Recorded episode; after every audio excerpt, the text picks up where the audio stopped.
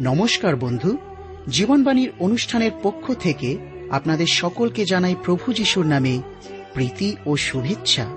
আপনারা শুনছেন আপনাদের প্রিয় অনুষ্ঠান জীবনবাণী।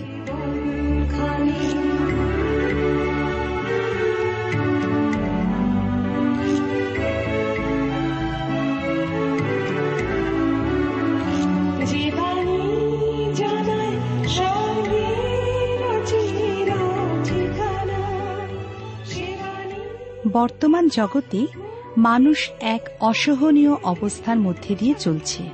বেশিরভাগ মানুষের জীবনে না আছে শান্তি, না আছে প্রেম ভালোবাসা। মানুষ শান্তির পিয়াসী। কিন্তু কোথায় পাবে শান্তি ভালোবাসা? আমি বলছি, শান্তি, ভালোবাসা, প্রেম, আনন্দের ফলগু দ্বারা আপনার জীবনকে এক নতুনতায় নিয়ে চলবে। আর এই জন্যই শুনুন আজকের জীবনবাণীর আলোচনা। প্রভুর বাক্যে প্রবেশ করার পূর্বে আমরা সুন্দর গানের মধ্যে দিয়ে নিজেদের প্রস্তুত করি।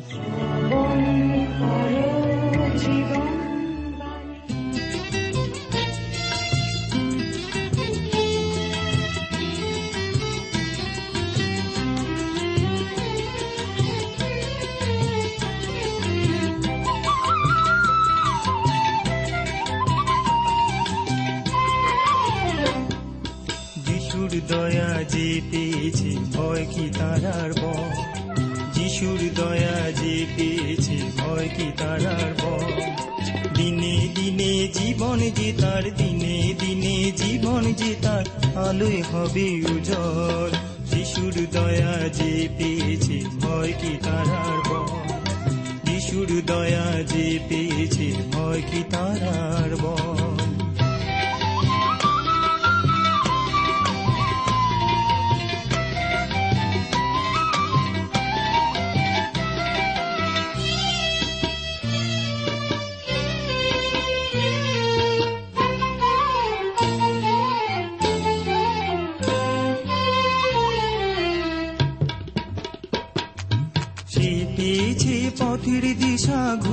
ঘুচেছে তার আধার নিশা, সে পেয়েছে পথের দিশা, ঘুচেছে তার আধার নিশা।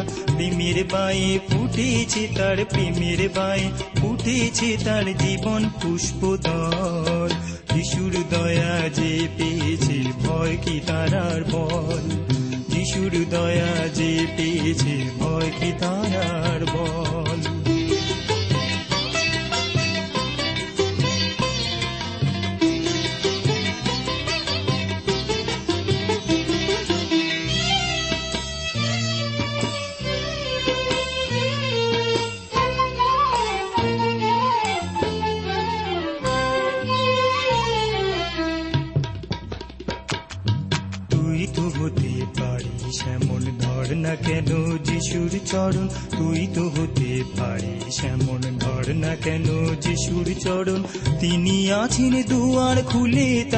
কাছে চল সকল ভুলে। তিনি আছেন দুয়ার খুলে, তার কাছে চল সকল ভুলে। তোর ভাঙা জীবন যিশুর প্রেমে, ভাঙা জীবন যিশুর প্রেমে হবে রে সচর যিশুর দয়া যে পেয়েছে, ভয় কি তারার বল? যিশুর দয়া যে পেয়েছে, ভয় কি তারার বল? দিনে দিনে জীবন যে তার দিনে দিনে জীবন তার আলোয় হবে উজল যিশুর দয়া যে পেয়েছে, ভয় কি তারার বল? যিশুর দয়া যে পেয়েছে, ভয় কি তারার বল? যিশুর দয়া যে পেয়েছে, ভয় কি তারার বল? প্রিয় শ্রোতা বন্ধু, প্রভু খ্রিস্টের মধুর নামে আপনাকে জানাই আমার আন্তরিক প্রীতি, শুভেচ্ছা, ভালোবাসা। এবং আজকের এই জীবনবাণী অনুষ্ঠানে সাদর অভ্যর্থনা। এর আগের আলোচনায় আমরা বাইবেলের নতুন নিয়মে সাধু পৌলের লেখা প্রথম করিন্থীয় পত্র থেকে আমরা প্রতিমার প্রসাদ বিষয়ক কথা অধ্যয়ন করার ক্ষেত্রে দেখেছি যে খ্রিস্ট বিশ্বাসী স্বাধীনতার বিষয়। এবারে খ্রিস্টের সেবা সম্পর্কে খ্রিস্টানের স্বাধীনতা লক্ষ্য করিয়া আসুন। মাংস বা ওই প্রসাদ ভোজনের ব্যাপারে খ্রিস্ট বিশ্বাসী পরস্পর ভাইয়ের প্রতি লক্ষ্য রেখে ওই স্বাধীনতা ভোগ করবে, সেখানে ওই স্বাধীনতা প্রেমের দ্বারা সীমিত। দুর্বল বিশ্বাসী ভাই বোন যেন আত্মিক জীবনে আঘাতগ্রস্ত না হয় না হয় ক্ষতিগ্রস্ত, সেই দিকে দৃষ্টি রেখে প্রসাদ ভোজনের স্বাধীনতা ভোগ করতে পারে দৃঢ় বিশ্বাসী। অর্থাৎ তার দুর্বল বিশ্বাসী ভাইয়ের প্রতি যেন প্রেম অটুট থাকে। খ্রিস্টীয় স্বাধীনতা খ্রিস্ট বিশ্বাসীকে স্বেচ্ছাচারী হতে বাধা দেয়, প্রেমেতে ঐক্য রক্ষা করে চলতে শিক্ষা দেয়। এ প্রসঙ্গে সাধু পৌলের লেখা করিন্থীয়দের প্রতি প্রথম পত্রে ছয়ের অধ্যায় বারো পদ পড়ি।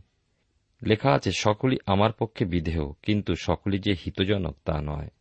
সকলই আমার পক্ষে বিধেয়, কিন্তু আমি কিছুরই কর্তৃত্বাধীন হইব না।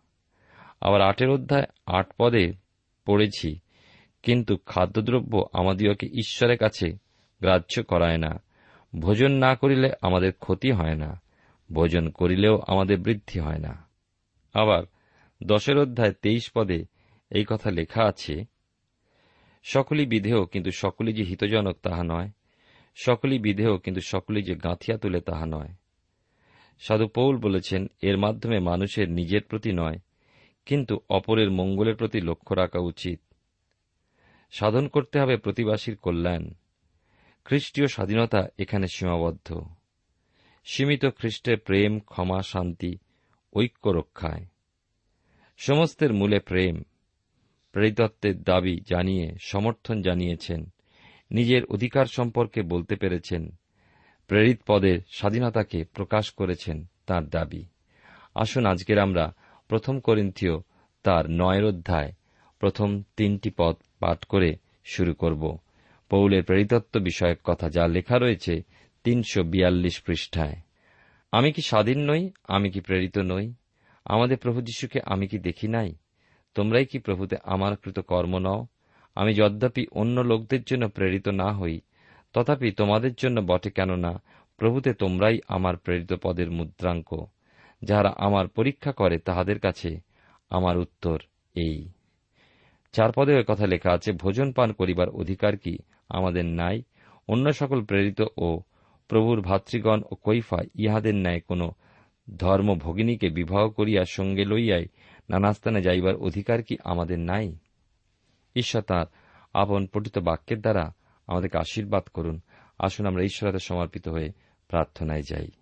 পরম প্রেমা পিতা, ঈশ্বর তোমার পবিত্র নামে ধন্যবাদ করি আজকের এই সুন্দর সময় সুযোগের জন্য এবং তোমার জীবন্ত পবিত্র বাক্যের জন্য তুমি আশীর্বাদ করো, তোমার বাক্যের মধ্যে দিয়ে চেতনা দান করো, তোমার বাক্যের মধ্যে দিয়ে তোমার নবজাগরণ আমাদের জীবনে তুমি দান করো।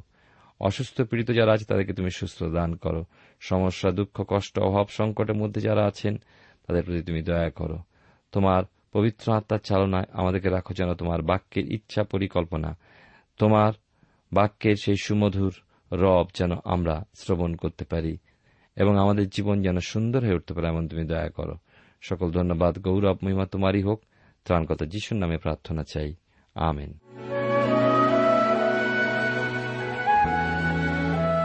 প্রিয় শ্রোতা বন্ধু, আপনি জীবনবাণীর অনুষ্ঠান শুনছেন। আর এই অনুষ্ঠানে আমি আপনাদের কাছে বাইবেলের নতুন নিয়মে প্রেরিত পৌলের লেখা প্রথম করিন্থীয় তার নয়ের অধ্যায় থেকে আলোচনা করছি। সাধু পৌল শুরু করেছেন এক পদে নয়ের অধ্যায়, প্রথম করিন্থীয় তার নয়ের অধ্যায়। আমি কি স্বাধীন নই? এর উত্তরে বলা যায় হ্যাঁ নিশ্চয়ই স্বাধীন। তার দাবি, আমি কি প্রেরিত নই? উত্তর আসে হ্যাঁ নিশ্চয়ই প্রেরিত। তৃতীয় দাবি জানিয়েছেন তিনি, আমাদের প্রভু যীশুকে আমি কি দেখি নাই? প্রেরিত পদের অত্যাবশ্যকীয় গুণাবলীর একটা হল খ্রিস্টকে ব্যক্তিগত দর্শনের অনুভব। সাধু পৌলের ক্ষেত্রে এই প্রশ্নের উত্তরও নিঃসন্দেহে সন্তোষজনক যে তিনি তার দর্শন লাভ করেছিলেন। চতুর্থ প্রশ্ন পৌলের, তোমরাই কি প্রভুতে আমার কৃত কর্ম নও? নিশ্চয়, তাঁর প্রেরিতত্বের প্রমাণ এই করিন্থে বিশ্বাসীদের মধ্যেই আমরা দেখতে পাই। অর্থাৎ তাদের পরিবর্তিত জীবনেই তো পৌলের অক্লান্ত পরিশ্রমের ফল। ঈশ্বর কর্তৃক আহুত ও মনোনীত এক সেবক ব্যাধি রেখে এমন কি কখনো সম্ভব? সাধু পৌল দাবি জানিয়েছেন আরও, আমি যদ্যপি অন্য লোকদের জন্য প্রেরিত না হই তথাপি তোমাদের জন্য বটে। অর্থাৎ অপর মানুষদের কথা ছেড়ে দিল। সাক্ষাৎ করিন্থিয়ারা নিশ্চয়ই পৌলের প্রেরিত পদের সাক্ষ্য প্রমাণ দিতে পারে কেন তারা পৌলের মাধ্যমেই খ্রিস্টকে চিনেছিল। নির্দ্বিধায় নিজের বিষয়ে পৌলের এই প্রেরিত পদের বা ঈশ্বরের সেবা কার্যকারীর দাবি রেখেছেন। নিজের অধিকার সম্পর্কে নিশ্চয়তা জানিয়েছেন।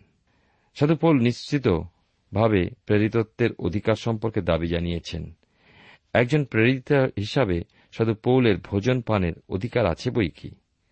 বিশ্বাসীদের গৃহে গিয়ে সযত্ন আতিথ্য পাওয়ার অধিকারও নিশ্চয়ই রয়েছে তার। নিশ্চয়ই পৌলের প্রেরিতত্বের স্বাধীনতা ভোগের অধিকার আছে। তথাপি তিনি তার স্বাধীনতাকে সীমিত বলে দেখিয়েছেন। প্রথম করিন্থীয় তার আটের অধ্যায় তেরো পদে তিনি বলছেন, অতএব খাদ্যদ্রব্য যদি আমার ভ্রাতার বিঘ্ন জন্মায় তবে আমি কখনো মাংস ভোজন করিব না। পাছে আমার ভ্রাতার বিঘ্ন জন্মায়। মাংস ভোজনের অধিকার থাকলেও তিনি ভোজন করতে পারেন না। এই হল স্বাধীন ইচ্ছা। কিছু করার অধিকার আপনার আছে, অথচ আপনি করতে পারেন না। ঈশ্বরের, প্রভু যীশু খ্রিস্টের পবিত্র আত্মার প্রেমের বশবর্তী থেকে আপনি আপনার স্বাধীনতার যথেচ্ছাচার করতে পারেন না। আপনার স্বাধীনতাকে সীমিত রেখেছেন। এ হল আপনার প্রকৃত স্বাধীনতা।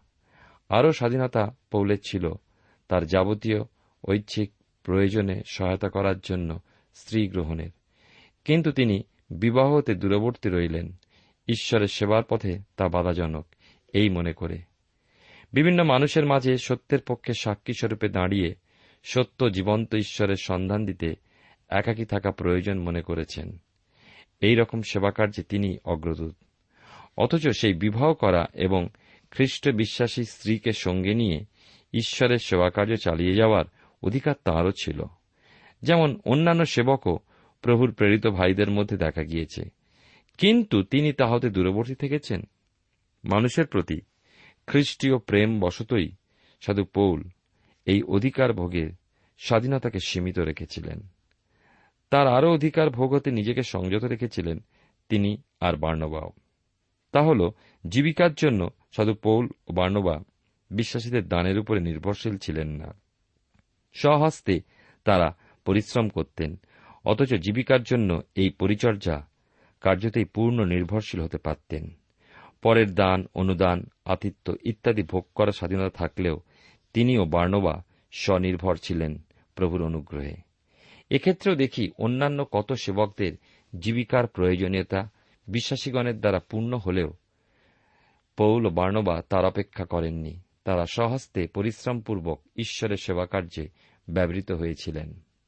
আমরা দেখি এরপরে, বিশেষ করে সাত থেকে এগারো পদে লেখা আছে, কে কখন আপনি ধন ব্যয় করিয়া যুদ্ধে যায়? কে দ্রাক্ষাক্ষেত্র প্রস্তুত করে আর তার ফল না খায়? অথবা কে পাল চড়ায় আর পালের দুগ্ধ না খায়? আমি কি মানুষের মতো এই সকল কথা কইতেছি? অথবা ব্যবস্থায়ও কি ইহা বলে না?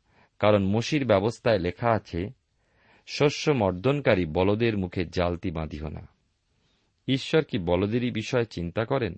কিংবা সর্বথা আমাদের নিমিত্ত ইহা কহেন?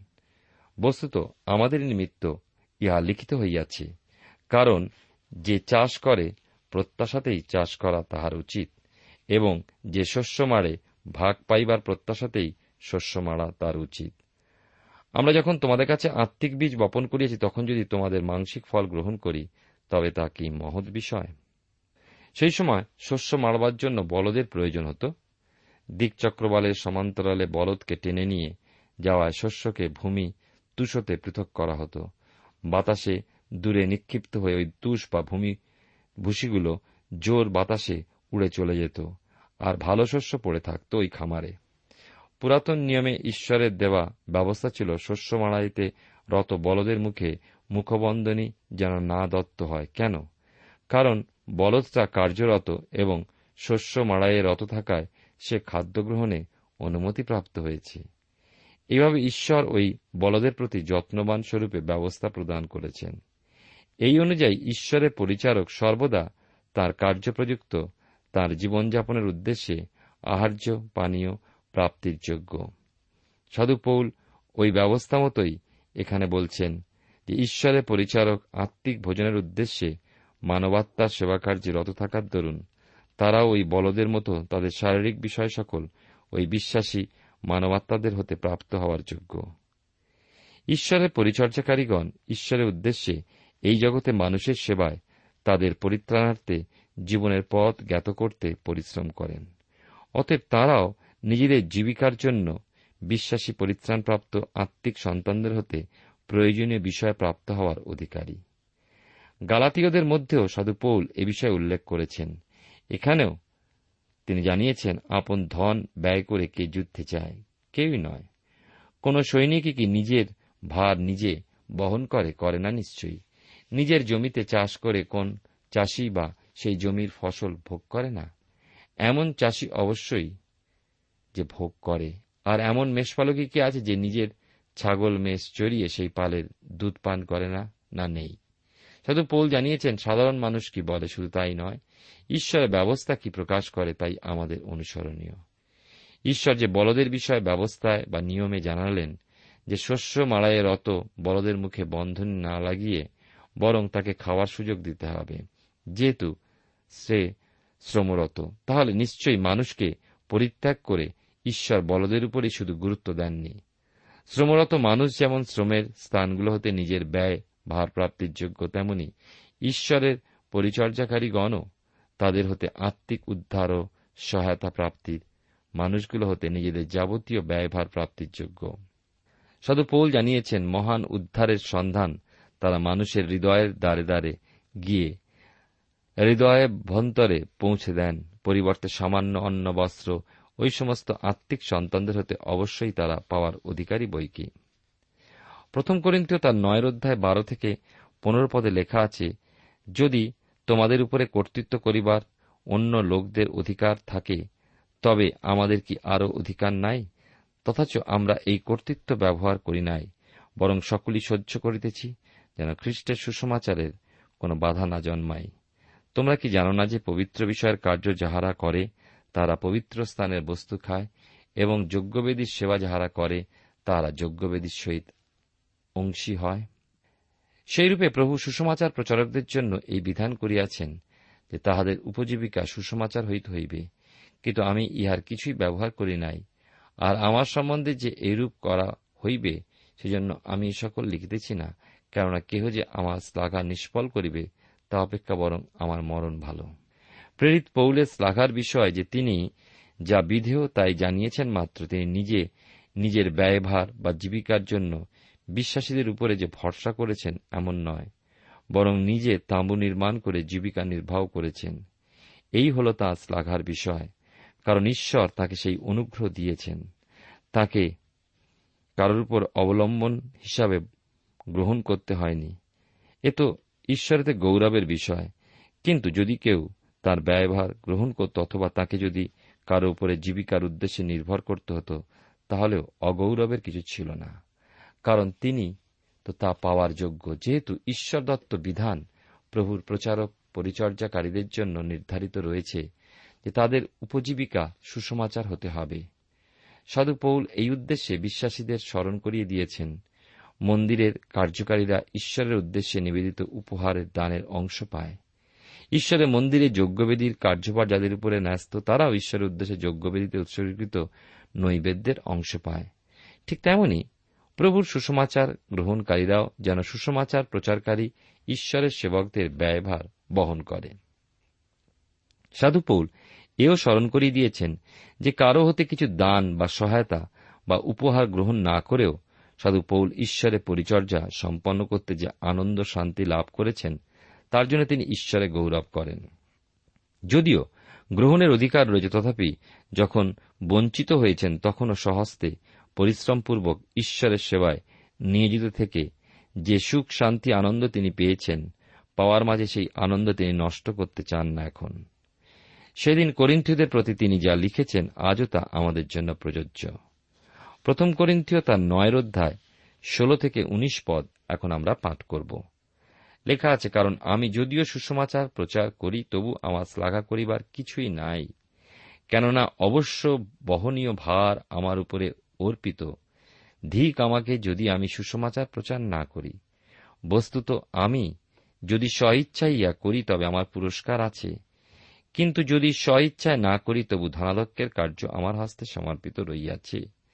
তবে আমার পুরস্কার কি? তাহা এই যে সুসমাচার প্রচার করিতে করিতে আমি সেই সুসমাচারকে ব্যয়রহিত করি, যেন সুসমাচার সম্বন্ধে যে কর্তৃত্ব আমার আছে, তাহার পূর্ণ ব্যবহার না করি, কারণ সকলের অনধীন হইলেও আমি সকলের দাসত্ব স্বীকার করিলাম, যেন অধিক লোককে লাভ করিতে পারি।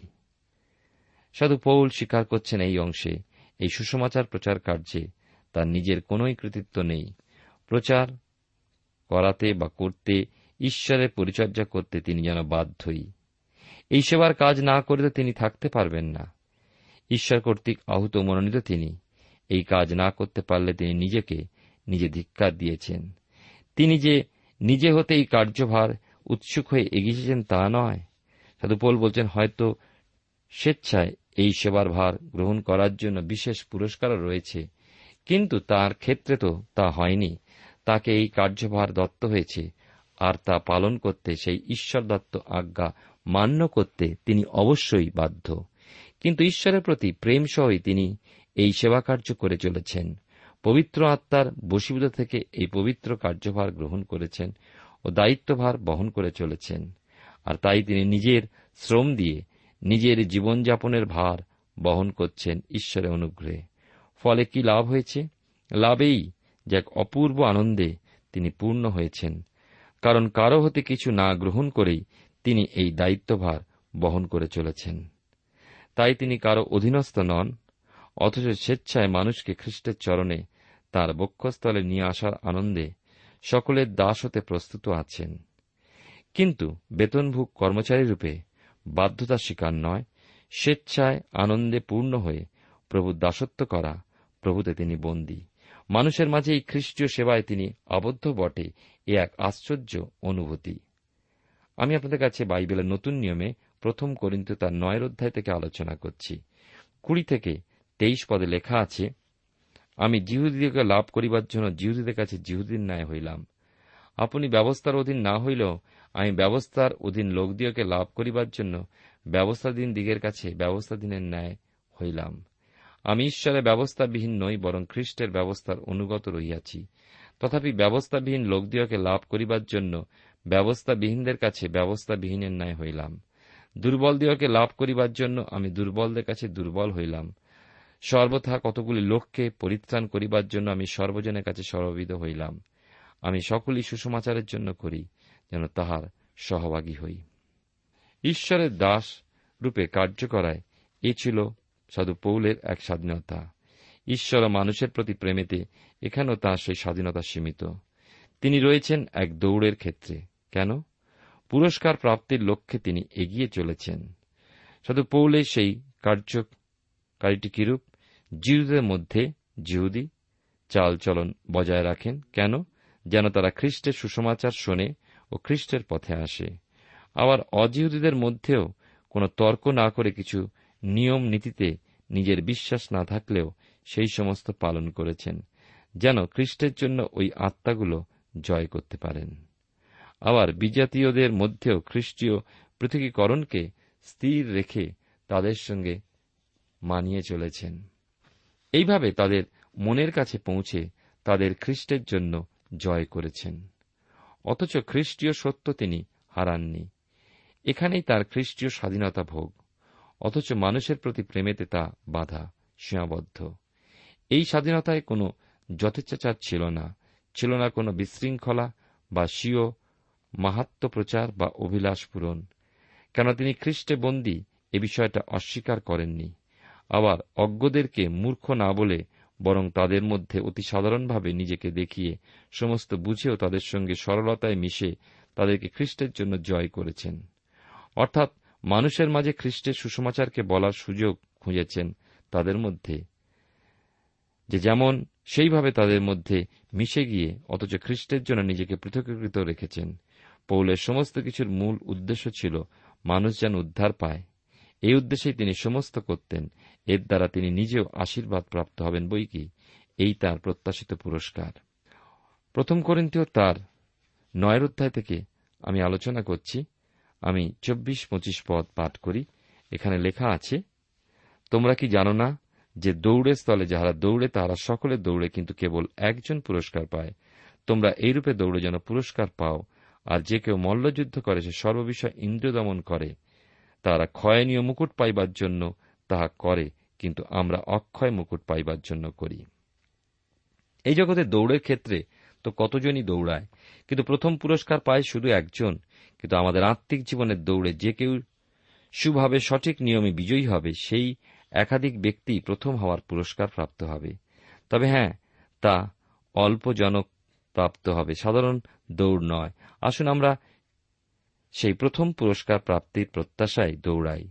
সাধুপোল তাই চেয়েছেন, কিন্তু তিনি স্মরণ করিয়েছেন সেই বিষয়ে যে দৌড়ের ক্ষেত্রে প্রতিযোগিতায় প্রথম হওয়ার পথে বাধাবিঘ্ন থাকে প্রচুর। সেই সমস্ত বিঘ্ন বা প্রতিকূলতার প্রতি প্রতিযোগীর দৃষ্টি রাখলে চলে না। তাকে হতে হবে সতর্ক। লক্ষ্য থাকবে সম্মুখের দিকে। তেমনি আত্মিক প্রতিযোগীরও অর্থাৎ যে প্রথম পুরস্কার লাভ করতে ইচ্ছুক তাকে হতে হবে সংযমী। তার চতুষ্পার্শ্বস্থ প্রতিকূলতা ও বিঘ্নতার প্রতি তার দৃষ্টি রাখলে চলে না। সেগুলোতে মগ্ন হলে সর্বনাশ। অতএব সমস্ত বাধা ও অন্তরায় হতে তাকে দূরবর্তী থাকতে হবে, হতে হবে পৃথকীকৃত। পরিত্যাগ করতে হবে সেই সমস্ত, তবেই লক্ষ্যে পৌঁছাতে পারবে। খ্রিস্ট বিশ্বাসীর এই হল পথ। প্রিয় শ্রোতা বন্ধু ঈশ্বর আপনার জীবনে মঙ্গল করুন। আসুন প্রার্থনায় অবনত হই। প্রেমা পিতা ঈশ্বর, তোমায় ধন্যবাদ দিই তোমার বাক্যের জন্য। সাহায্য করো যেন এই বাক্য শ্রোতামাত্র না হয়ে থাকি, কিন্তু তার কার্যকারী হতে পারি। আমাদের প্রত্যেক শ্রোতা বন্ধুকে আশীর্বাদ করো। যিশুর নামে প্রার্থনা চাই। আমেন।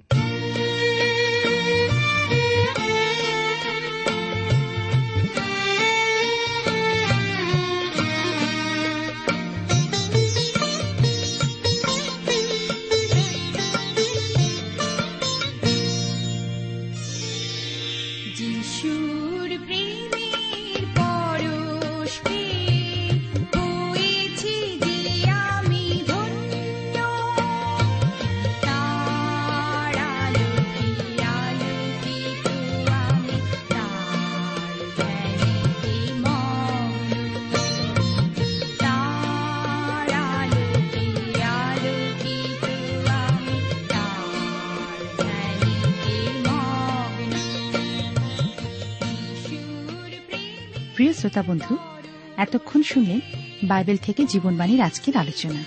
আমাদের অনুষ্ঠান কেমন লাগল? যদি এই বিষয়ে আপনি আরও কিছু জানতে চান এবং আপনার যদি বাইবেল না থাকে, তাহলে বাইবেল ছাড়া এই অনুষ্ঠান আপনি কেমনভাবে বুঝতে পারছেন, আমাদের ঠিকানায় শীঘ্রই লিখে জানান। আমরা খুব খুশি হব যদি আপনি চিঠির সাহায্যে বা ফোনে এস এম এস এ অথবা ইমেলের সাহায্যে আমাদের সাথে যোগাযোগ করেন। আমাদের ঠিকানা হল Jibanbani T W R India, post box নম্বর এক ছয় নয় দুই পাঁচ, কলকাতা, সাত লক্ষ চৌত্রিশ। আবার বলছি, Jibanbani T W R India, post box নম্বর এক ছয় নয় দুই পাঁচ, কলকাতা, সাত শূন্য শূন্য শূন্য তিন চার। আমাদের ইমেলের ঠিকানা হল Bengali TTV at radio eight eight two dot com আবার বলছি Bengali TTV at radio eight eight two dot com আমাদের ফোন নম্বর two four three eight double zero four five two four three eight double zero four five এবং আমাদের mobile নাম্বারটা লিখে নিন nine four double three four nine seven two three five আবার বলছি nine four double three four nine seven two three five আজকের সময় এখানেই শেষ। বিদায় নিচ্ছি। নমস্কার।